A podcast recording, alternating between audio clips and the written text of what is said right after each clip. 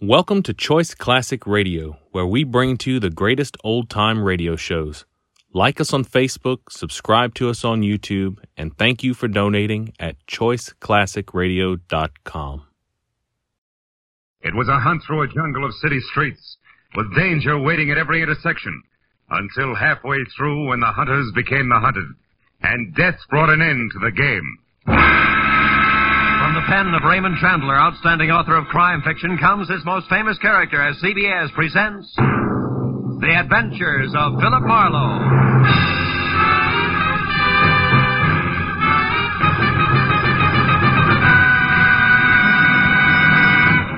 Now, with Gerald Mohr, starred as Philip Marlowe, we bring you tonight's exciting story The Grim Hunters.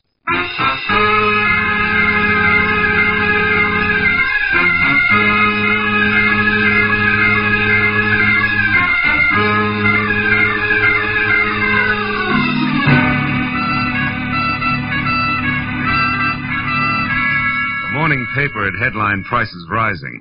My bank statement in the afternoon mail had warned balance falling. And I had wasted the evening on behalf of a client who ran out on me when I tried to collect. All of which added up to the end of the day and me unhappy in my office at 10 p.m. With one hand on my checkbook and the other one raised in almost solemn oath. I, Philip Marlowe, private detective and too often public servant, hereby resolve to one way or another jockey my budget into something close to equilibrium. And from this day for... Hello. Marlowe speaking. My name is Helen Palmer, Marlowe. I need your help badly. Yeah, but look, I'm up at 8700 Magnolia Terrace in the Hollywood Hills. Now, please, drop whatever you're doing and... No. No. No!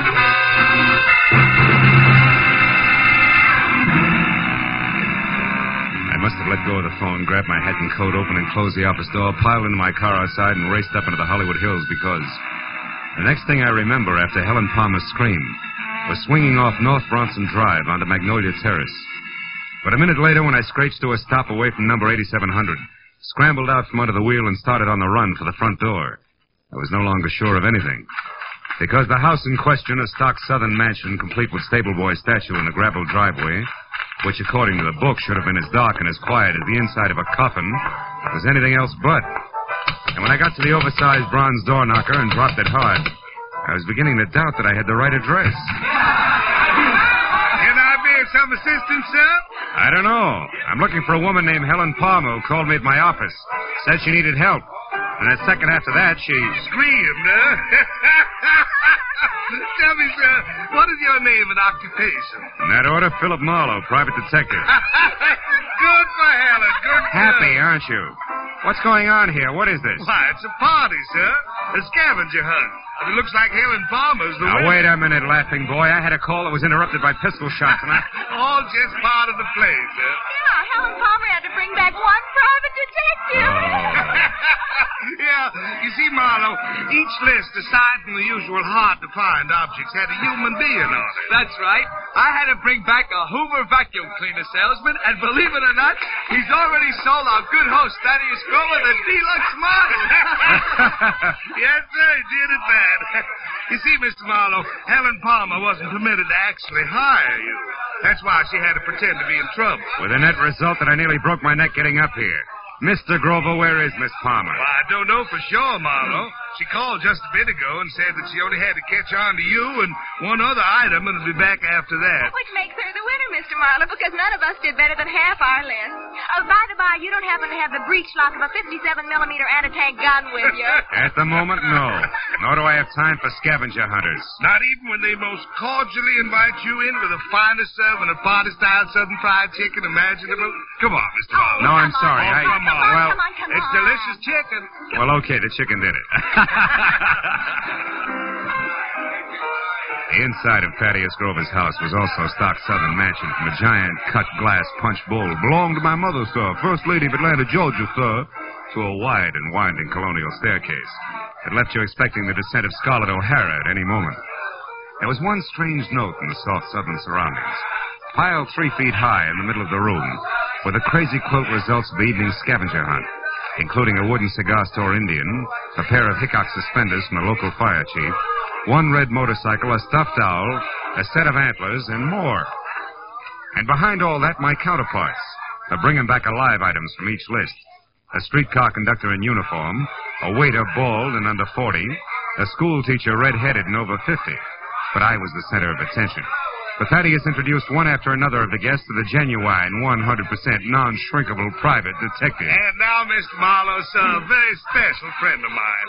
At 31, sir, the president of Sample and Claiborne, best building contractors in the city of Los Angeles. Oh, that's so very interesting, Mr. Grover. Yeah, moreover, Mr. Marlowe, Sample made it right to the top in the past two years. Uh-huh. Now, ever since old Joshua Claiborne got killed falling off a scaffold. He did. Of course, between you and me and the gatepost, some folks say it was suicide. Oh, Larry, Larry boy, I, would like you to meet Mr. Marlowe, private detective. Mr. Marlowe, Larry Sample. How do you do? Hello, Mr. Marlowe. Glad you're with us.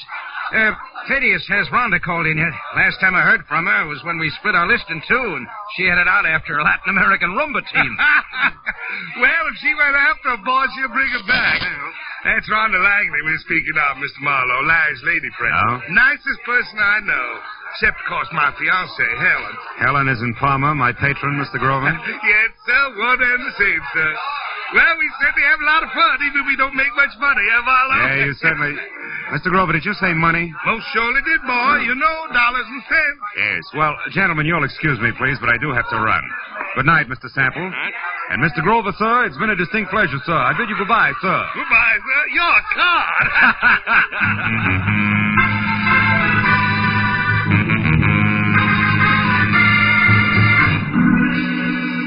got back to my office, which I had left lights on and unlocked, my telephone was ringing. At this late hour, gullible me took faint hope that it could be a client who might still save the day. When I picked up the receiver, Marlowe? I let go of that straw fast. Marlowe. It was Detective Lieutenant Ybarra. Marlowe, do you know a girl named Helen Palmer? Helen, pa- hey, Ybarra, don't tell me there's a pair of somewhat flat feet on the ladies' scavenger hunt list. Very funny, Phil. How do you know her? No, not beyond a panic telephone call that ended in a make-believe scream and a couple of pistol shots. All designed to bring me running to a party at 8700 Magnolia Terrace. Mm-hmm. Well, that adds all right, because the only items not checked off the list are a night watchman's badge and one detective private, which must be you, since your name is circled in the classified directory here in this phone booth. You're in what phone booth? Where are you, Ybarra? At a closed filling station on Van Ness off Hollywood Boulevard. Yeah, but wait a minute. Why is the girl's list there with you? Because it's clenched in her right hand, Phil. And she's folded up on the floor of this booth. Dead. Oh, no. Two bullet holes in her back. Oh, yeah, but, but Ybarra, her call was a gag. The shots weren't. Anyhow, it looks like a stick-up since the lady's purse is gone and a wino we Who? picked up. A wino we picked up saw what he calls a curly-headed guy with short legs do it and run. Also, the wino says that the murderer had been hanging around for a couple of hours like he was looking for a well-to-do prospect. Yeah, I know, but it's still kind of strange. Me getting that call, I mean. Well, I'll drop around to headquarters tomorrow morning, Lieutenant, if you need any statement from me. I think you'd better make that tonight, Phil. At the 8700 address. I'm sending Mooney up there now. Oh, but wait a minute, Ybarra. You don't need me, and I do need business. If you think I'm going to get it by... Phil, Huh? Phil, let's say that I'd appreciate it if you'd show for a few minutes.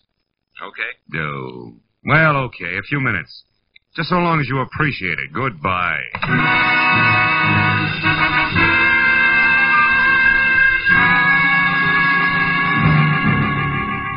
Driving back to Magnolia Terrace, I used Detective Lieutenant Ybarra as an oversized whipping boy for the day's disappointments.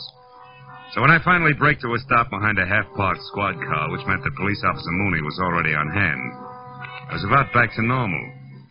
But then in the next quick moment, I forgot all about Ybarra because in the shadows ahead, sneaking away from a side entrance to number 8700, looking as guilty as Lucretia Borgia leaving a corner pharmacy, was a young lady, brunette and beautiful. She hurried directly to a gray Nash parked in the rear and, without looking back, climbed in and took off. Following her had to be more fun than conversation with Mooney.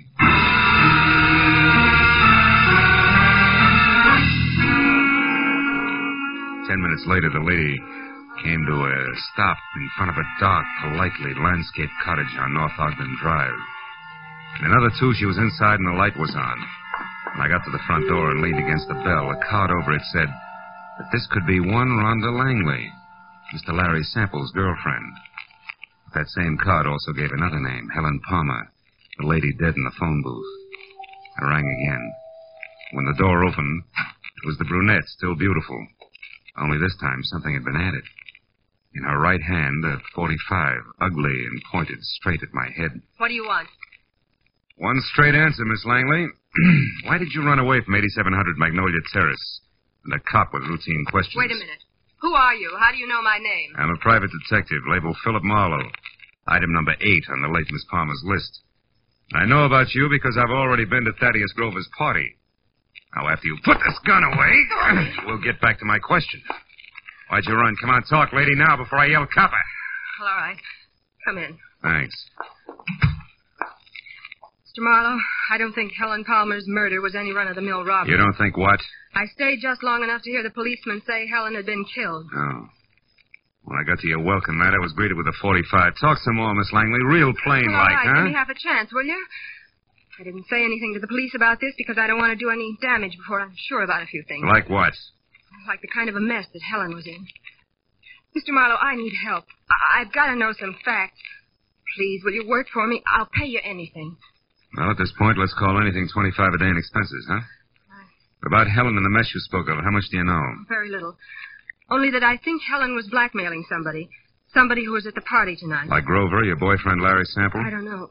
Oh, you've got to believe me, Mr. Marlowe. Well, all right. For the time being, I will. Now, first of all, how'd you latch onto this blackmail? But yesterday morning, I accidentally overheard Helen talking to someone on the telephone. She spoke of a payoff that was to be made at Thaddeus's party. I don't know who she was talking to, but she warned the person not to try anything rash. As in murder? She didn't say. But she did say that she'd already airmailed a letter to her lawyers in San Francisco that would protect her from any harm. And she laughed about the scheduled scavenger hunt and hung up. Mm-hmm. You said nothing to her about this, huh? Oh, no, I, I was afraid. All right, the letter to San Francisco. Did you see her mail it? Well, I mailed it myself earlier in the day, along with one of my own. Mm-hmm. I didn't think about it until after her call, when she pointedly asked me if I'd remembered to mail a letter. My letter, that is, which she knew that I'd written to an aunt I have in Passaic, New Jersey. Well, Well, that's the whole story. If you want me, I'll be over at Thaddeus's place. Thaddeus? Yes, he was in love with Helen. Yeah. Maybe she was returning that love with blackmail. What do you think, Ron? I don't know. The thinking is now your job, Mr. Marlowe. I left Rhonda Langley and started back to my car as a bona fide private detective with clients, I wasn't sure whether or not I was happy about the whole thing. A second later, at the sight of a man in the dark ahead, half crouched behind a tree, I quit deliberating the point and got ready for trouble because, from what I could see, the gentleman in hiding had both the curly hair and very short legs that Ybarra had mentioned as a sign of Helen Palmer's killer. I kept walking straight until I was abreast the tree, then I pivoted sharply. Took one step toward him and swung! Come on, brother. Why, you dirty... We haven't got the time. They believe me. Enough, fella. Enough. Will you leave me alone? Sure. Sure I will, after you start talking. Now, get up. Okay. Okay, don't hit me again. I'll talk. I'll tell you everything. Hey. Hey, look there. No. No, don't. Oh, that lousy nut.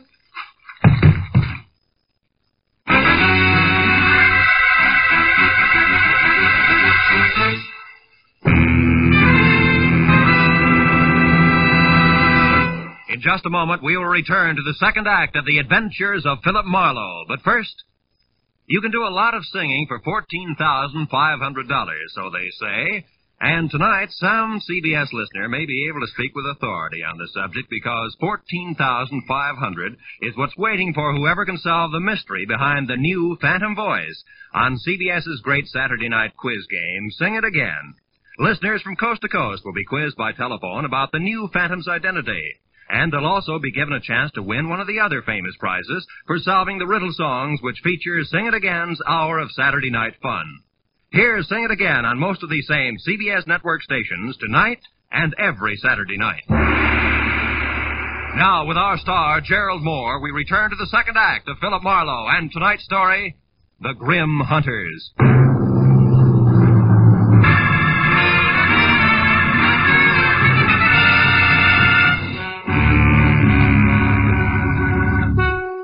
Shots crashed out of the darkness, the light ran out of the little man like air from a kid's balloon.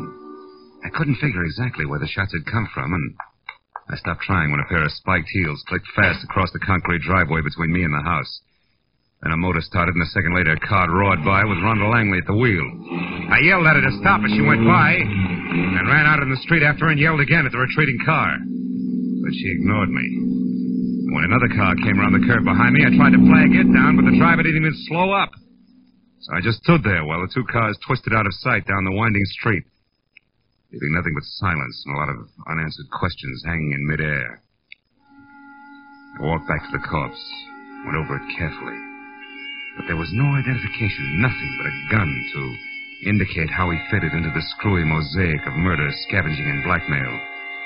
I went inside to call Ybarra, and five minutes of tracers, relays, and busy signals went by before I finally got through to him with my news about Helen Palmer's killer. What? Uh, where are you, Marlowe? In a house on Ogden Drive, 4310 North. It was shared by Helen Palmer my new client, Rhonda Langley. Uh-huh. Did she kill my suspect, Marlowe? It could be. She left here in a big hurry. Another thing, Ybarra, there's more behind this business than robbery. Like what? Like blackmail. Maybe so. We just found the Palmer's girl handbag in a trash can. Nothing left but a lipstick and two letters.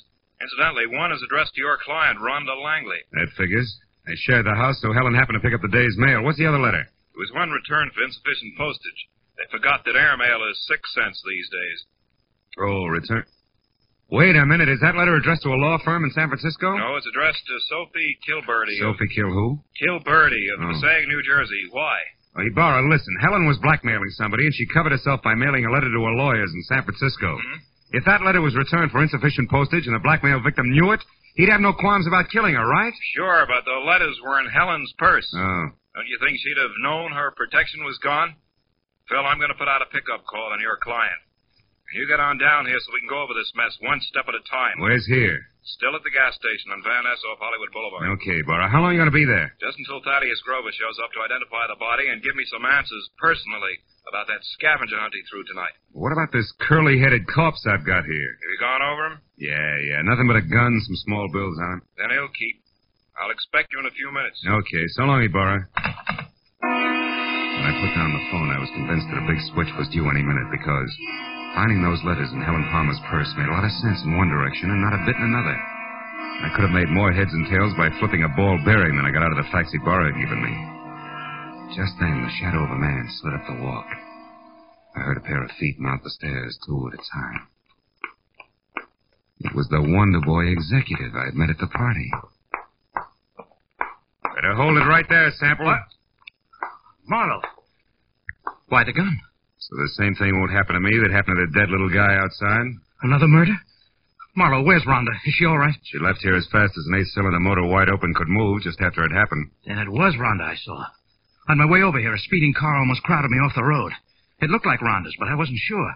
And Marlowe, she was being chased by another car, a fast one. Chased, are you sure? Yes.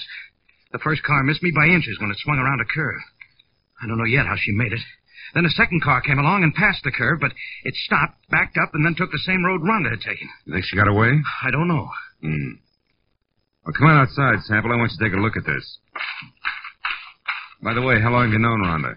About a year. Mm-hmm. She's a brilliant girl, Marlowe. Came out from the East, and I gave her a job as my secretary. She's more than that now, huh? I'm in love with her, if that's what you mean. Yeah, yeah. Mm. Oh, here it is. Marlowe, I, I know this man. That's Nate Murdoch. He used to be a foreman with our firm. He left and went back to Atlanta right after Claiborne's death. Atlanta. Isn't your host Thaddeus Grover from Atlanta? Why, yes, he is. Oh, brother. When did you see Grover last?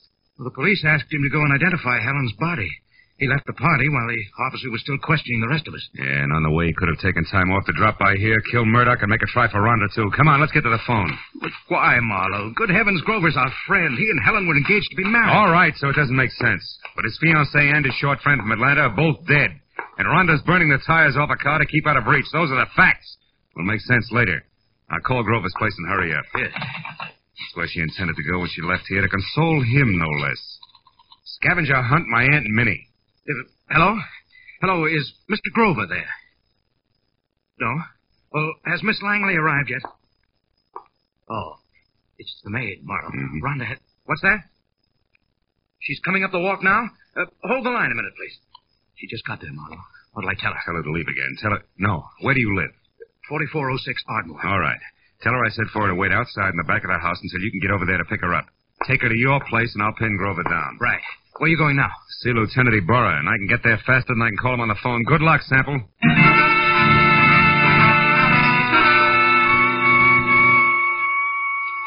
Sample was repeating my name over to Grover's maid on the phone as I left. And a few minutes later, at the Mobil gas station off Hollywood Boulevard, I found Ybarra looking sardonic in the blinking light from a flying red neon horse above his head as he flipped through a stack of papers on top of an oil drum. It's about time, Marlowe. Where's that client of yours? Now, wait a minute, Ybarra. I had her pegged all wrong. She's a pigeon. Has Thaddeus Grover been here yet? Just left. He's quite a character, that guy. You didn't let him get away alone. Yes, he was. What do you mean, get away? Ybarra, there's a there's a big connection between Thaddeus Grover and Murdoch, the guy who killed Helen. Now, Grover might have hired him for the job, and now he's trying to get Rhonda. Now, Marlowe, how does that figure? It doesn't, but so help me, Ybarra, that's the way it is. Grover was heading for a spend at Larry Sample's house, and he left. Happened to know where Sample... Holy smoke, that's exactly where I told Sample to take the girl. 4406 Ardmore. Well, that's great, Marlowe. They'll all be together in one place. I'll pick up the whole crew in right now. You're going to pick up the pieces, you mean? You think there'll be a showdown? Any minute, Ybarra, it can't miss. Okay, so we'll take some firepower along. Hemagala, Gray, let's go. Come on, Phil. Look, Ybarra, maybe Sample hasn't gotten home with Rhonda yet. I'll go up to Grover's and try to head them off, okay? Okay, Marlowe. But if you get them before I do, bring them in, and no alibis. I'll see you.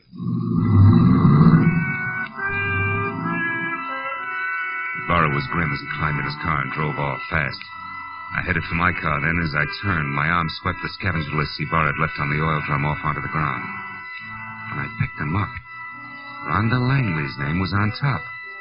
Her list was as goony as the others, but near the bottom was an item strangely familiar to me, which hadn't been checked off. It was a canceled ticket from Woodhaven Ballroom. All at once, I realized why it was familiar.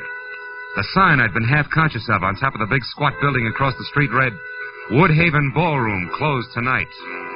On a hunch, I dug for Helen Palmer's list. Yeah, Ybarra was right. Everything but a night watchman's badge and one detective private had been checked off.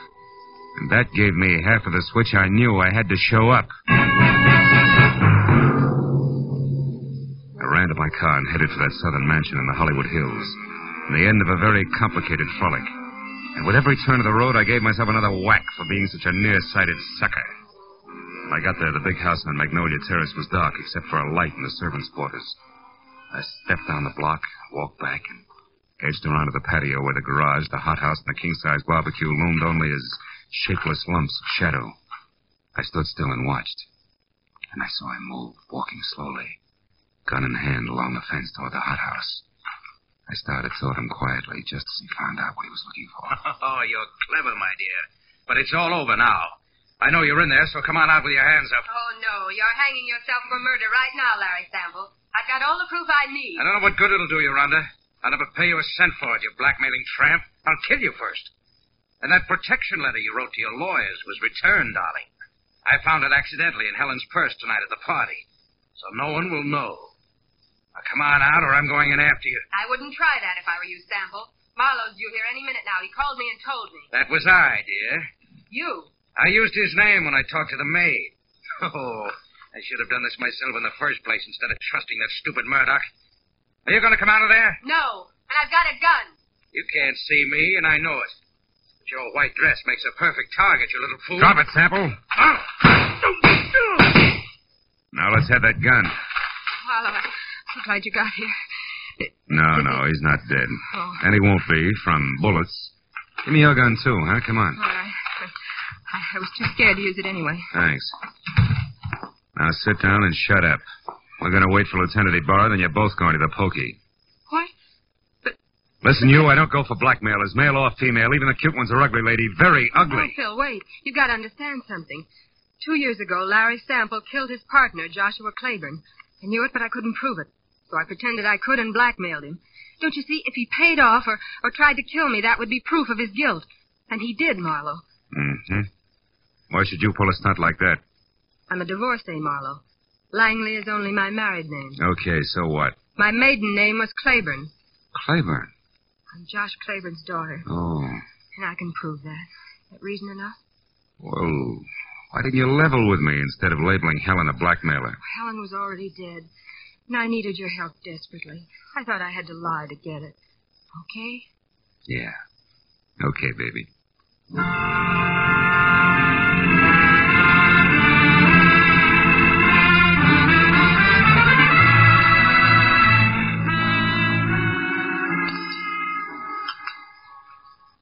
Care for more coffee? How about you, Lieutenant? Oh, no thanks, Mr. Grover. Well, Marlowe, you got it all to come out even anyway. Frankly, that's more than I expected and I left you at that gas station. yeah, yeah, we were lucky, Burra. I, um, guess I owe you an apology, Mr. Grover. Oh, shucks, that's all right, son. It was a shock to me to be accused of poor Helen's murder, but, well, it's over now. Yeah. Um, you said it was the scavenger list that set you straight. How'd you figure that, boy? Well, there was a Woodhaven ballroom ticket on Rhonda's list, so she had to go there for the ticket, you see. Ah. Now, Sample knew that. And he told his killer, Murdoch, who incidentally he hired to murder Claiborne two years ago, that the girl who went to the Woodhaven ballroom was his target. Uh-huh. But Helen happened to go there after the night watchman's badge. Which he could have picked up any place in town. Yeah. A terrible coincidence for Helen. That that was all that saved my life, really. That's right, honey. Murdoch made the mistake, and when he and Sample discovered it, they made another try at Rhonda's house. But I caught Murdoch there, so Sample shot him before he could talk. When I left, he followed me in his car. I knew they were after me, and I thought for sure they'd killed you, Phil. That's why I ran. Yeah, that threw me for a loop.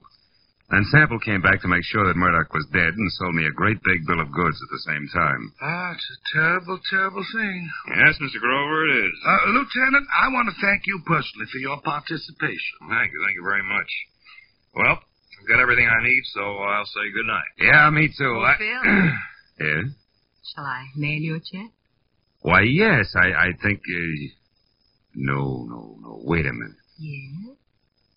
You know, honey, with uh, with your knowledge of postal rates, uh, why don't you um, just deliver it in person, maybe? Huh? Love to. Count on it, Mr. Morrow. Good night.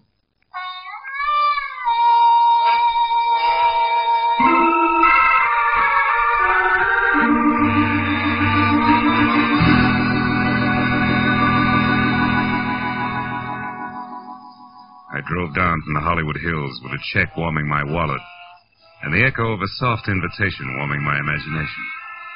You know, that was quite a party at Grover's house. Hmm. Scavenger hunt. People determined to have a good time even if it killed them. You know what? It did. I know another game. Associations. It goes like this. Grover's party. Rhonda Langley. Rhonda. Date. Hmm. I wonder if she likes baseball.